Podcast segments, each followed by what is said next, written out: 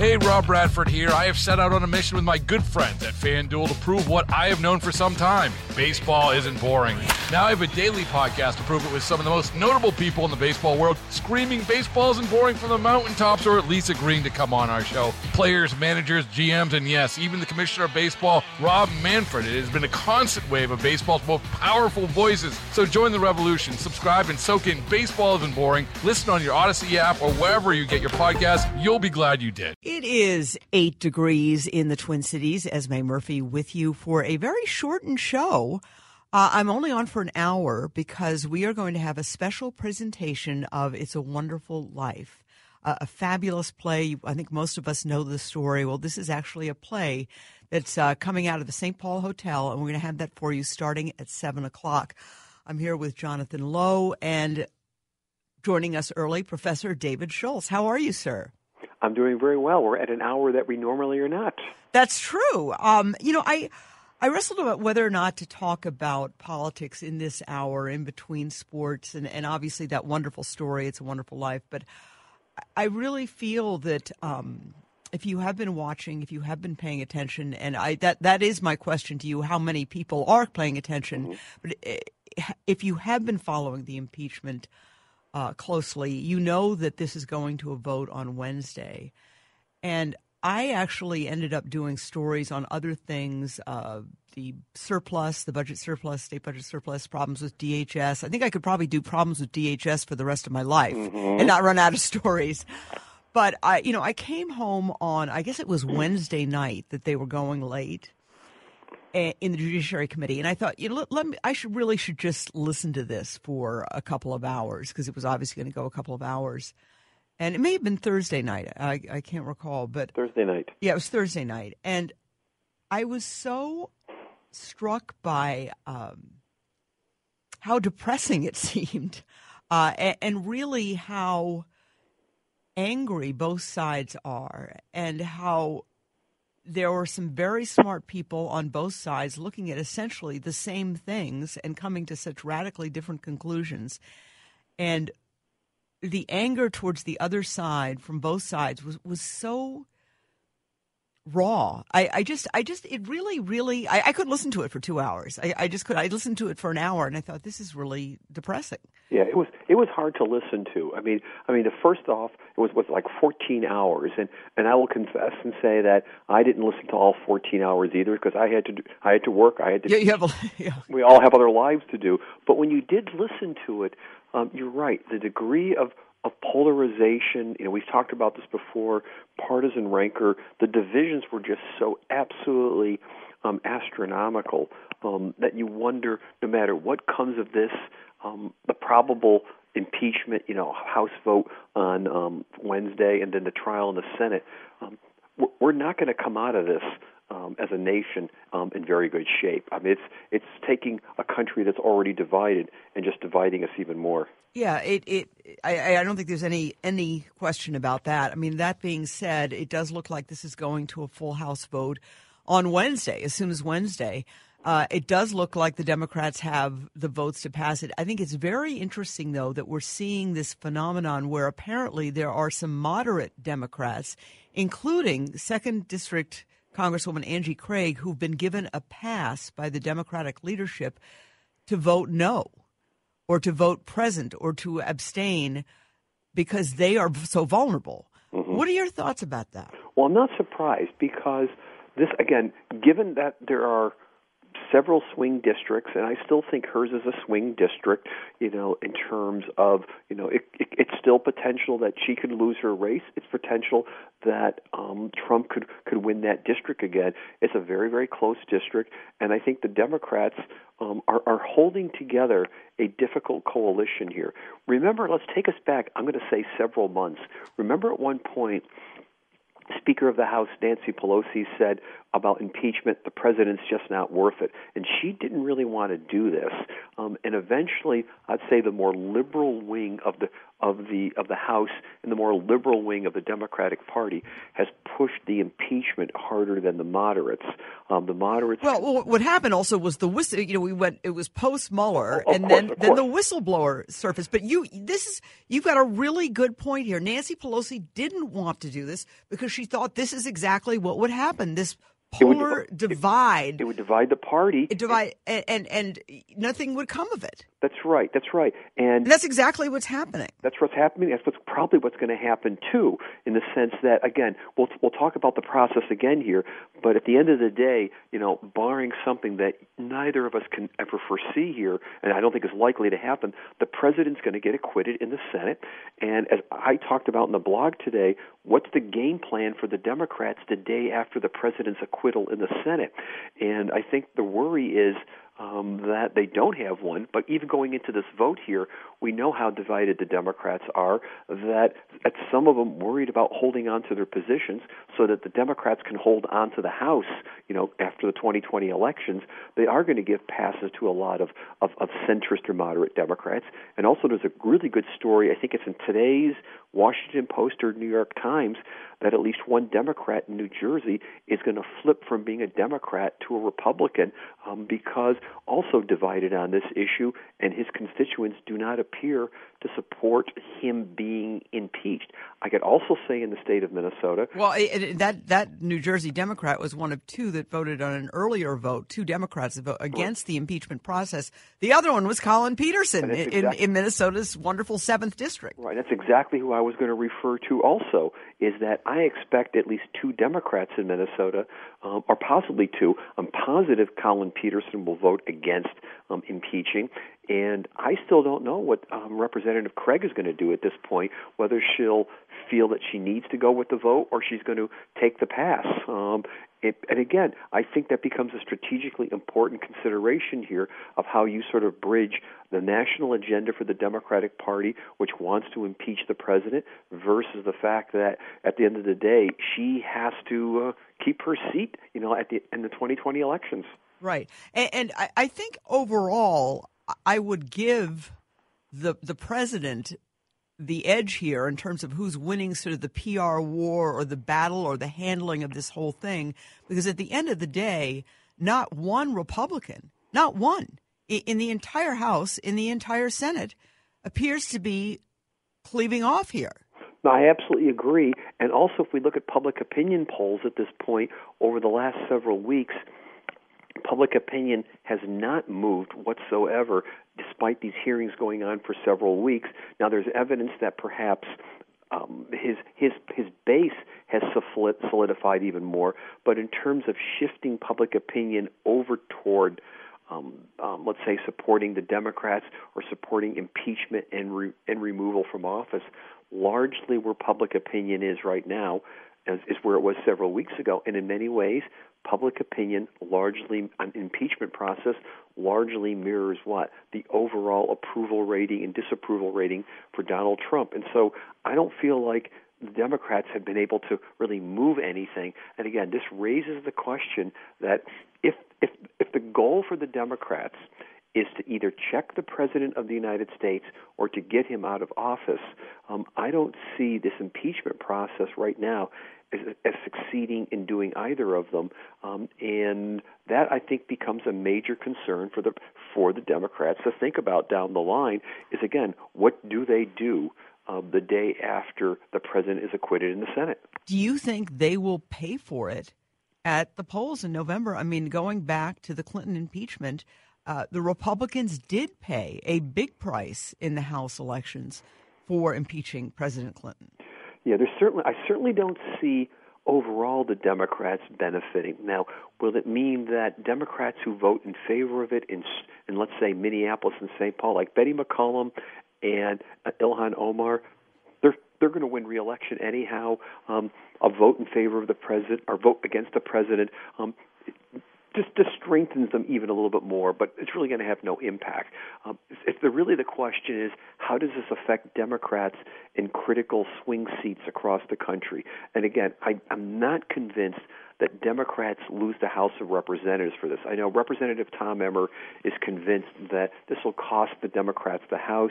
Um, right now, um, with with the number of Republicans who have announced that they're not going to run for reelection, which I think is like 15 incumbents, plus the strength that the Democrats have in the suburbs, it would have to be a pretty dramatic backlash. The real issue is both in terms of capturing the presidency and can the Democrats flip a Senate, which is 53 47 Republican to Democrat? Can they flip that? Uh, can they flip the Senate, especially at a time when of the 34 senators who are running for reelection, 22 are Republican. So I think that's that's where, where we really need to be putting our focus. Okay. Well, listen, we are chatting about impeachment, talking with Professor David Schultz on a Saturday evening. Coming up in just, well, about 40 minutes, we're going to have It's a Wonderful Life, that special radio play from the St. Paul Hotel. But more about impeachment, more about politics here on a Saturday evening after this break. You're listening to News Talk 830. It's 623 in the Twin Cities. Esme Murphy, along with Jonathan Lowe, who's doing some double duty here producing, uh, and we're glad to have him. Always a pleasure to be with Jonathan. Talking with David Schultz, Professor David Schultz, about uh, the current political situation. Uh, it looks like the House will, in fact, vote for impeachment on Wednesday, and then it goes to the Senate. It's a possibility, though. Excuse me. Excuse me there. Yeah, um, a little cold. I lost um, you there for a second. Yes, no, I, am sorry. I just had a little uh, sneeze in me. It, it appears that the Senate is seriously considering not having any witnesses testify. They would just have opening arguments, if you've ever sort of seen a trial or seen a TV show about a trial, and then having a vote. Yes. What does that do?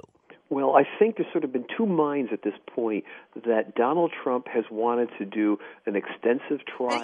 And he wants, the president wants it more dragged out. He, he wants witnesses to be called. He wants witnesses, potentially. He wants to have Joe Biden subpoenaed, maybe Hunter Biden, and really kind of wants to make this a maybe a spectacle about about Biden, um, and maybe to trot out some of those different theories that the House has been talking about for several weeks or something like that. On the other hand, Mitch McConnell, I think, wants to just do this as a quick. Um, quick trial, acquittal, and move on at that point. And I think what McConnell's worried about, again, since I mentioned before that we have 34 senators up for election next year, 22 of them which are Republicans.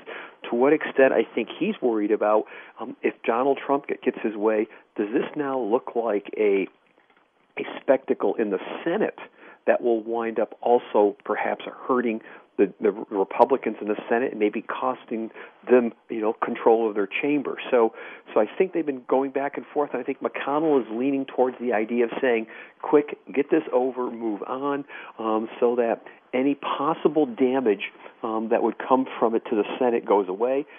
And at the same time, by acquitting the by acquitting the president, it still sends a signal to the Republicans that they're supporting the president. Um, so that's what I think the philosophy is. I'm also going to basically willing to bet you a quarter that McConnell will give perhaps, perhaps may give a couple of the um, senators who are facing tight reelections, like Joni Ernst in Iowa and maybe Susan Collins in Maine, a pass to basically, you know, vote the way they feel like they need to do to hold their seats. Not guaranteeing it, but I could see that as a possibility where, where to make sure they get reelected, maybe they either vote not guilty, or, or basically vote guilty, I should say, or or um, I know you can vote. I know you can vote present in in the House. Yeah. I don't know if you can vote present in the Senate, but yeah, I'm not sure. So so so but look for look for that to potentially happen also. But yes, I think McConnell is very much worried about about that as a possibility in terms of what the blowback could be.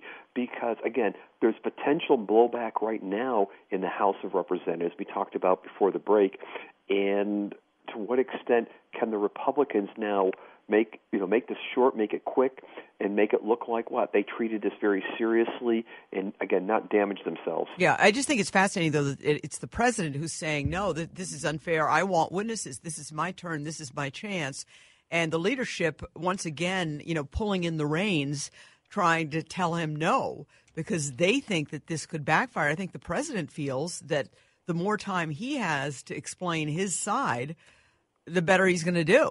Mm-hmm. And and uh, you know, one could argue that that might very well be the case that, that he's been able to sort of command the the dialogue. It just seems like Democrats, in some ways, are on the defensive here. No, you're right, and I think this has generally been the president's, you know, method of operation is to try to control the media channels and really sort of set the agenda in terms of communications. And I think where the Republicans also are going to, so I think that's clearly the case. Where I think the Republicans are worried is if you noticed in terms of the last few days how the Republicans have changed their rhetoric a little bit regarding Donald Trump. Uh, it used early on it was the basically um, denying the facts.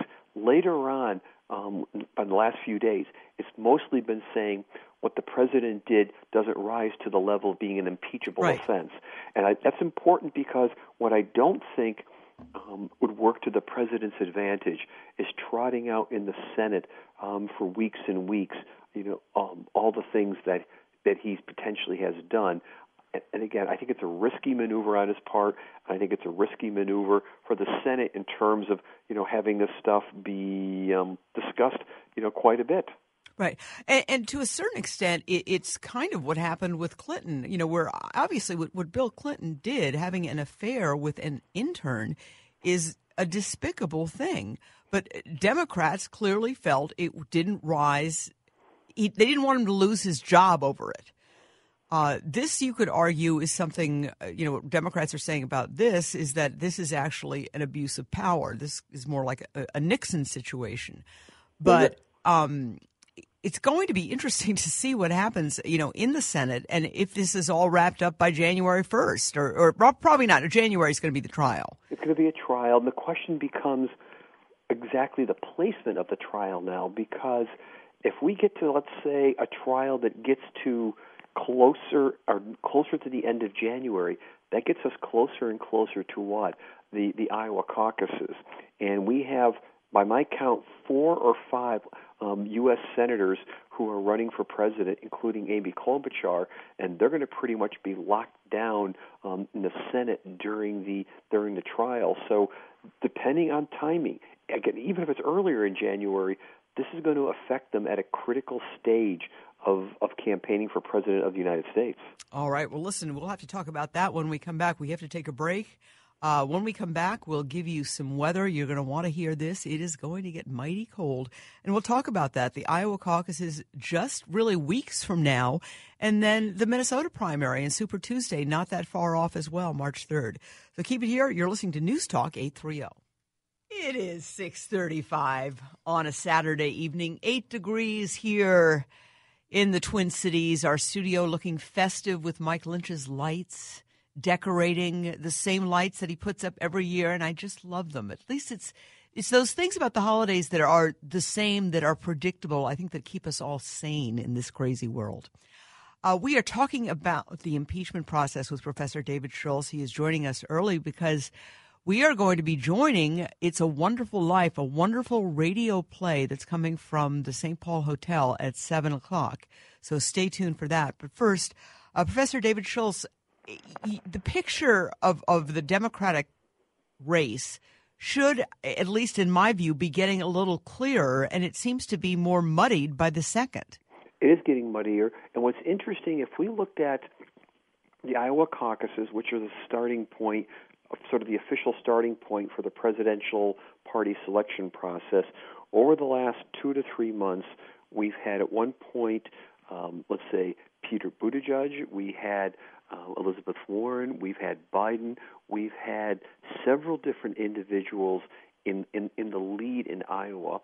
And the latest polls that I've seen now have again um, Joe Biden back in the lead. He's in the middle of his what his his multi-county what no malarkey tour. Uh, his phrase, not my phrase, by the way. Um, and it seems incredibly volatile at this point as the candidates or as the voters in Iowa are are making a variety of decisions regarding um, what they think about them.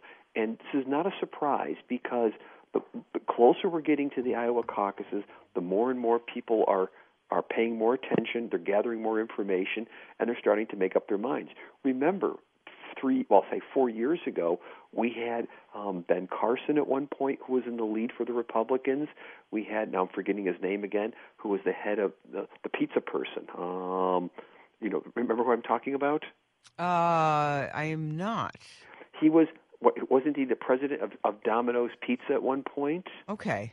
It's vaguely coming back to me. Yeah, I'm forgetting his name now. Maybe your maybe um, your producer engineer can look it up. But the point being is that we had several Republicans, you know, who who cycled in at one point, being in the lead in Iowa, and we're seeing the same thing here. But you're absolutely correct here. As we're getting closer and closer to Iowa, um, it's it's not clear if anybody has a, a a definite advantage, and I can see in the next 40 days or so that the mix in terms of how it's set up right now, who's in the lead. Oh, Herman Cain. Herman Cain, yes. Okay. It was Domino's Pizza, wasn't it? No, Godfathers. Oh, Godfather, Godfather. Little okay, I couldn't- Caesars. I couldn't Little remember. Caesars, is it?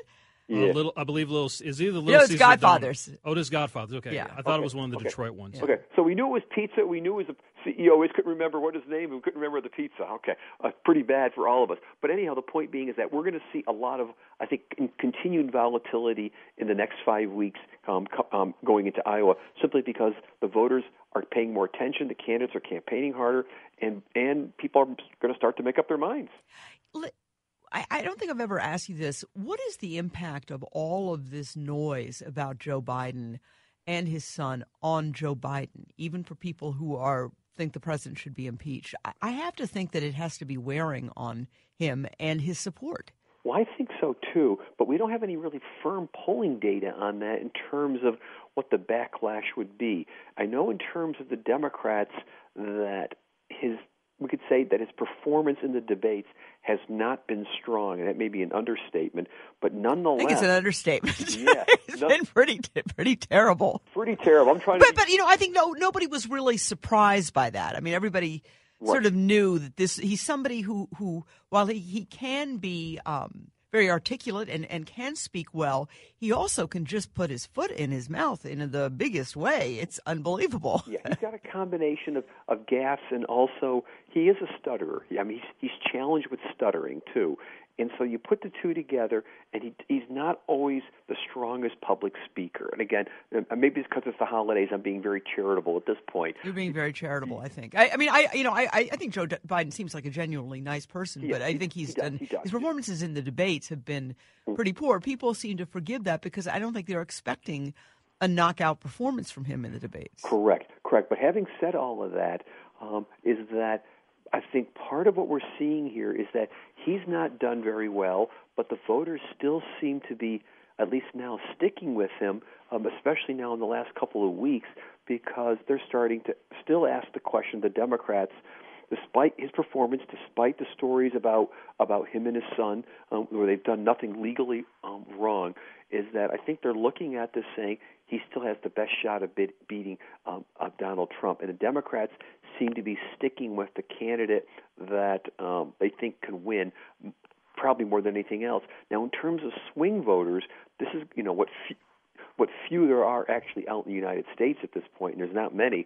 Um, it's going to be an interesting question to see to what extent this turns them off to Joe Biden versus to what extent are they turned off by Donald Trump. And again, we just don't have clear evidence.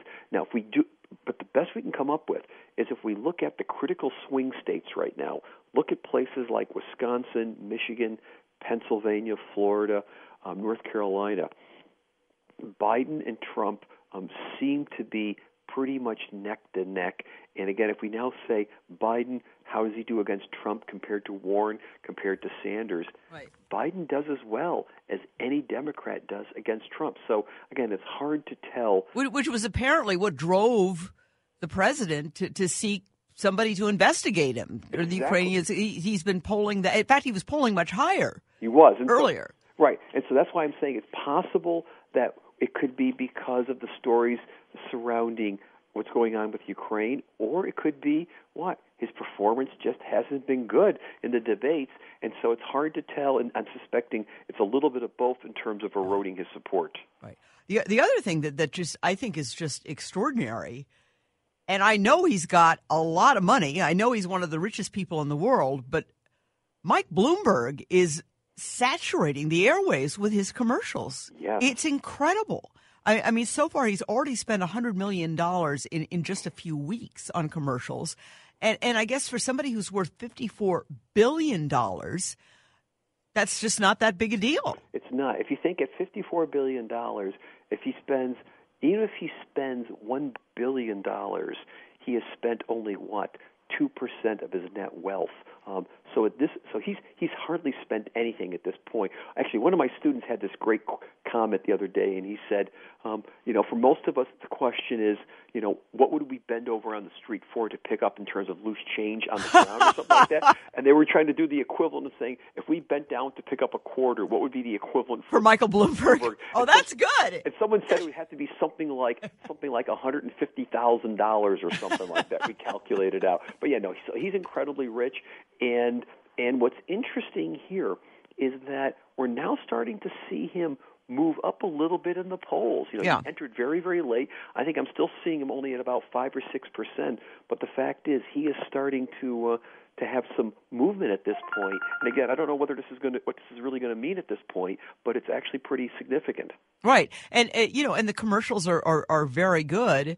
It's just it it's going to be interesting to see if that can actually get traction because he is not uh, entered in any of the earliest states, which is of course Iowa, uh, Nevada, South Carolina, and New Hampshire. But he's going right into Super Tuesday. But anybody who's been watching TV even a little bit has seen at least one one or two of the ads at least twice. Yes, I've seen several of them, and they're good. They're very good ads. Well, it'll be interesting to see. I do, I do want to say though that CBS and I think they do. They're polling with the New York Times has a new poll coming out tomorrow, and I think it will focus on Iowa. I think it will focus on the early states as well as the overall race. Uh, this is one of their big polls, and we'll have that on our 10:30 show tomorrow. Uh, so it'll be interesting to see what the CBS polling does and says uh, if if there's some kind of break or if somebody's doing really well. There was one poll that had Amy Klobuchar kind of bouncing up into double digits in Iowa, only Iowa. But that was certainly good news for her. But we don't know if that can be sustained through other polls. I mean, you really have to look at all the polls, don't you? Mm-hmm. Mm-hmm. Yeah, but it's, it's critical, I think, for Amy Klobuchar. She needs to do exceedingly well in Iowa, and she's banked her whole strategy on Iowa. And right now, she's polling. The last polls I've seen, fifth at this point. She's going to have to do dramatically better than fifth to be able to um, uh, to really move on and be a credible candidate.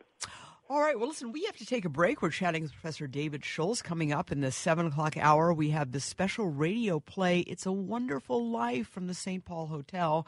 But when we come back, we're going to talk about the surplus that the state of Minnesota has $1.3 billion.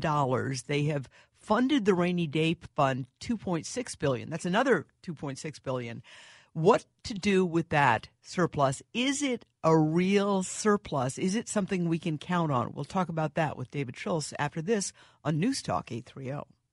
It's Esme Murphy along with Professor David Schultz, uh, producer Jonathan Lowe. Also, want to give a shout out to producer Susan Blanche, who uh, organized this show. We appreciate her. And coming up in just a few minutes, we're going to go to the St. Paul Hotel to the fabulous It's a Wonderful Life play.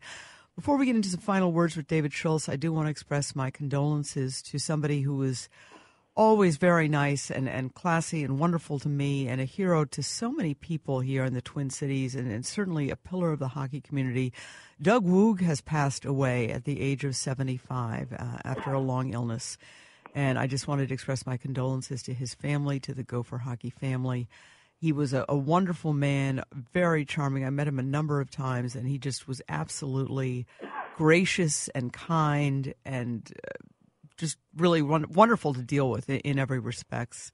Uh, to a new reporter that was uh, coming into town. So we are very sorry, and you'll be hearing much more here on uh, 8th WCCO News Talk 830 on the passing of Doug Woog.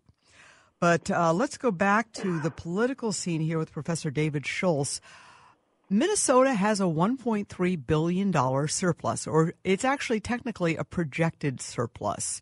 There's a lot of wrangling about this, about what to do with it. Should we put it, you know, save it for a rainy day? Even though the rainy day fund is, is perfectly well funded, a lot of people are wondering, well, geez, do we get some kind of a rebate? Right. Well, first off, let's put this in perspective here is that it's it's it's it's good news. There's no question about that.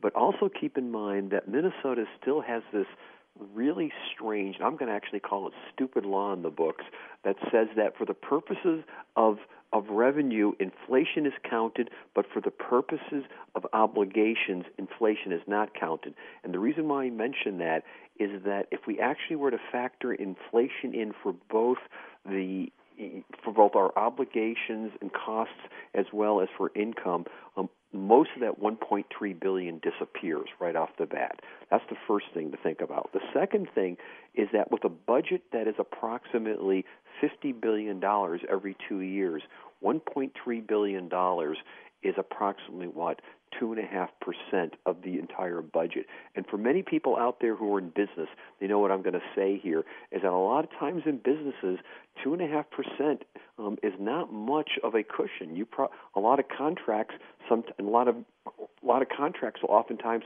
have contingencies of 5%, if not more. I'm just mentioning this because right off the bat, it's questionable whether we have a surplus, and if so, how much.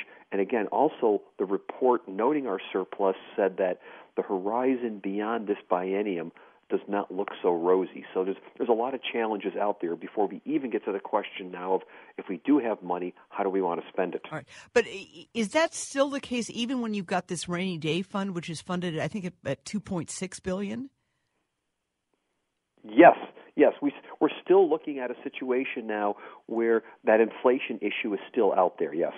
But overall, though, Minnesota's in pretty good shape. No, Minnesota's actually. I mean, uh, you know, there are states that are, you know, way, way, way in debt. I mean, it's it's something that that's a positive. No, it's good. I was going to say I would rather have it say we're 1.3 billion in black as opposed to 1.3 billion in hole. So there's no debate about that. But what is going to be fascinating now is what all this means in terms of going into the 2020 um, legislative session, which is going to be a very short session. Um, it's also one going into the election where both the Democrats and Republicans are going to have uh, clearly competing objectives regarding how they want to spend that money. And I'm almost going to bet one of two scenarios. Scenario one, the partisan divisions are so great they don't do anything with it. The second scenario is if they're smart, they figure out a way of each side getting a, a piece of that money because both the Democrats and Republicans want to go back to their constituents and say they're bringing something home to their to their to their constituents. And so I don't know which scenario is more likely at this point. It's um obviously we're going to hear a lot of arguments about this. I mean, there are all kinds of proposals. Um, Senator Gazelka, the majority Senate Majority Leader, threw out one uh, saying, "Hey, listen, remember, folks, Minnesota is one of three, 13 states that taxes Social Security benefits. Mm-hmm. Maybe we shouldn't be." Yeah. Uh, I mean, there are a lot of big proposals that are going to be thrown out there. This is an election year it'll be interesting to see how they play. And one of the things about this year, on top of everything else that's going on with, you know, the presidential election, every member of the Minnesota legislature is up for election. There, all the seats are open. That's right. There's no question about it. And and with that, um, it is that we're going to see again enormous pressure in terms of how they want to spend that money or not spend the money because you're right we're going to see potentially the control of both chambers being in play. So, so I, I think it's going to be fascinating to sort to, to look at. By the way, I was just going to mention to you, I just got a, um, a a news clip here that said that Collin Peterson has said officially he's not going to vote for impeachment. Not a surprise, but I just got a wow. Okay. All right, that's that's that's news because he has officially been. I mean, I think that's what everybody expected, but so uh, Dave Schultz reporting that, that he's getting an alert that Collin Peterson has actually said he will vote uh, against impeachment.